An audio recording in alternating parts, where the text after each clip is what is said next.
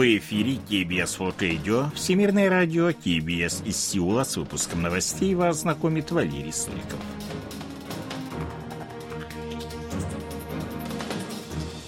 Основные темы этого выпуска выпущен приказ о возвращении на работу водителей цементовозов. В групповом этапе чемпионата мира южнокорейские футболисты проиграли команде Ганы. Президент Юн Цо Гёль предостерег Пхеньян от проведения ядерного испытания.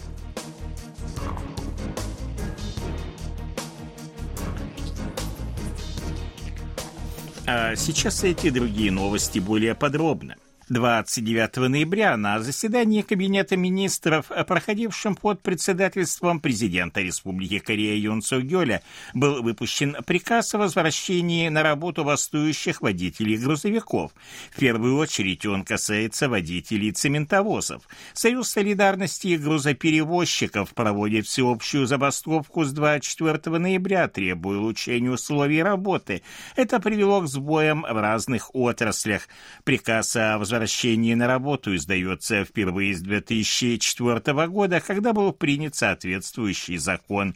Президент объяснил такое решение кризисной ситуации в промышленности, вызванной остановкой работы на строительных и промышленных площадках. По его словам, власти были вынуждены пойти на данный шаг, чтобы не допустить еще большего ущерба в промышленности. Юн Согёль призвал водителей грузовиков, пока не поздно вернуться на работу, подчеркнув, что перед лицом экономической угрозы правительство, народ, деловые круги, а также сами рабочие должны быть едины – он назвал забастовку Союза солидарности грузоперевозчиков попыткой извлечь выгоду лично для себя, поставив под угрозу жизнь населения, а также национальную экономику. В соответствии с законом министр сухопутных территорий и транспорта имеет право наложить запрет на забастовку, если она угрожает национальной экономике. За нарушение запрета предусмотрено лишение свободы до трех лет, либо штраф до 30 миллионов миллионов вон или 22 500 долларов. Союз солидарности грузоперевозчиков, который шестой день подряд проводит всеобщую забастовку, подверг критике решения правительства издать приказ о возвращении на работу. Представители организации заявили 29 ноября, что забастовку водителей правительства преподносит как массовый отказ от работы, выразив намерение принудительно вернуть бастующих к работе, чем нарушает базовые права, гарантированные Конституцией. Подчеркивается также, что приказ о возвращении на работу является нарушением Конвенции Международной организации труда. В тот же день Союз провел митинги протеста против решения правительства. Бастующие заявляют, что не примут меры давления со стороны властей, продолжив протестные акции. Ранее Министерство сухопутных территорий и транспорта и Союз солидарности грузоперевозчиков провели переговоры, в ходе которых стороны лишь обозначили начали свои позиции, не добившись никаких подвижек в разрешении конфликта.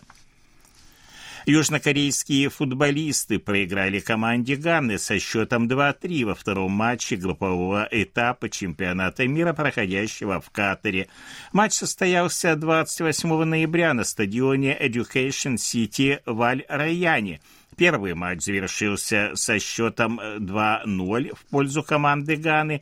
Первый мяч ворота южнокорейской команды забил на 24-й минуте игры Мухаммед Салису, а на 34-й минуте его товарищ по команде Мухаммед Кудус забил второй гол.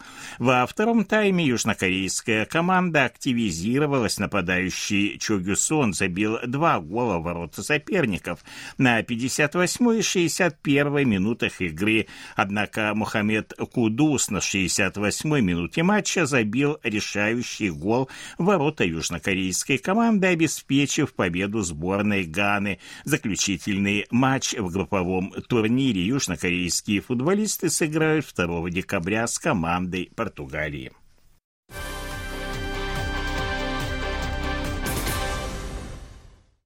Попытки Пхеньяна переложить ответственность за свои провокационные действия на Сеул и его союзников, а также жесткие высказывания заместителя заведующего отделом пропаганды и агитации Центрального комитета Трудовой партии Кореи Ким Йо Джон являются показателем эффективности усилий Республики Корея и США – об этом заявил 28 ноября на встрече с журналистами посол Республики Корея в США Чо Тэ Говоря о беспрецедентных провокационных действиях Севера, он отметил, что в 2019 году имели место 25 запусков баллистических ракет, а в этом году уже 63. Помимо этого, Пхеньян проводил артиллерийские стрельбы, военно-воздушные учения с массовым привлечением истребителей. Посол напомнил, что Республика Корея поддерживает тесное сотрудничество США и Японией в противодействии провокациям Севера, демонстрируя решимость и возможности Южнокорейско-американского альянса. Кроме того, Сеул и Вашингтон ведут активные переговоры об укреплении сил расширенного сдерживания. Посол подчеркнул, что Республика Корея и США одновременно работают над возвращением Пхеньяна за стол переговоров, сохраняя готовность к обсуждению вопросов мира.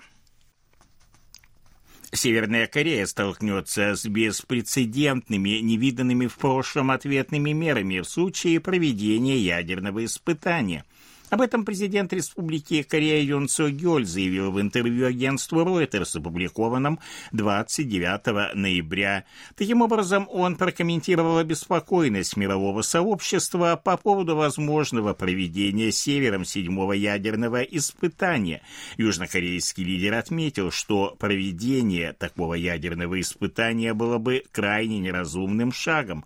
Он подтвердил готовность Сеула совместно со странами-партнерами дать жесткий жесткий ответ Северу в случае дальнейшего повышения напряженности на Корейском полуострове. По данным Корейского управления по контролю и профилактике заболеваний 28 ноября в стране зарегистрированы 71 476 новых случаев COVID-19. Это на 49 149 больше, чем в предыдущий день. Общее количество инфицированных с начала пандемии превысило 27 миллионов человек. Карантинные власти выражают обеспокоенность по поводу возможности резкого роста заболеваемости в холодное время года, когда люди проводят больше времени в помещениях, а вирусы имеют тенденцию к более быстрому распространению.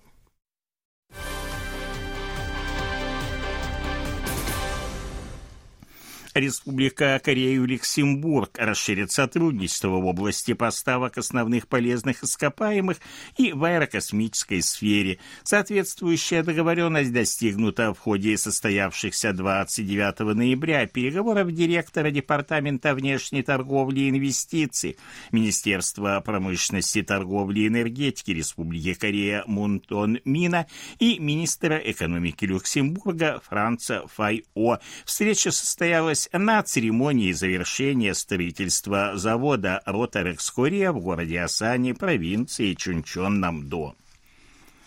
Последние полгода реальные доходы южнокорейцев сокращаются по данным Минтруда по состоянию на сентябрь.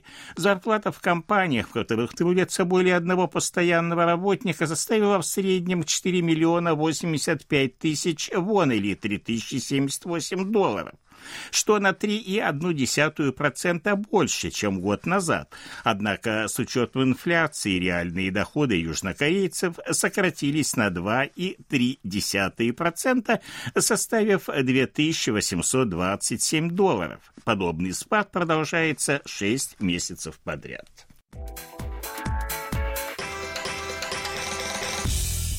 О ситуации на бирже, валютном курсе и погоде. Главный индекс корейской биржи Коспи составил 2433,39 пункта, индекс биржи высокотехнологичных компаний Косдак 727,54 пункта. Валютные курсы 1326 вон за доллар, 1377 вон за евро. В Сеуле пасмурно, ночью до минус 4, а днем до плюс 13 градусов. Это были новости из Сеула.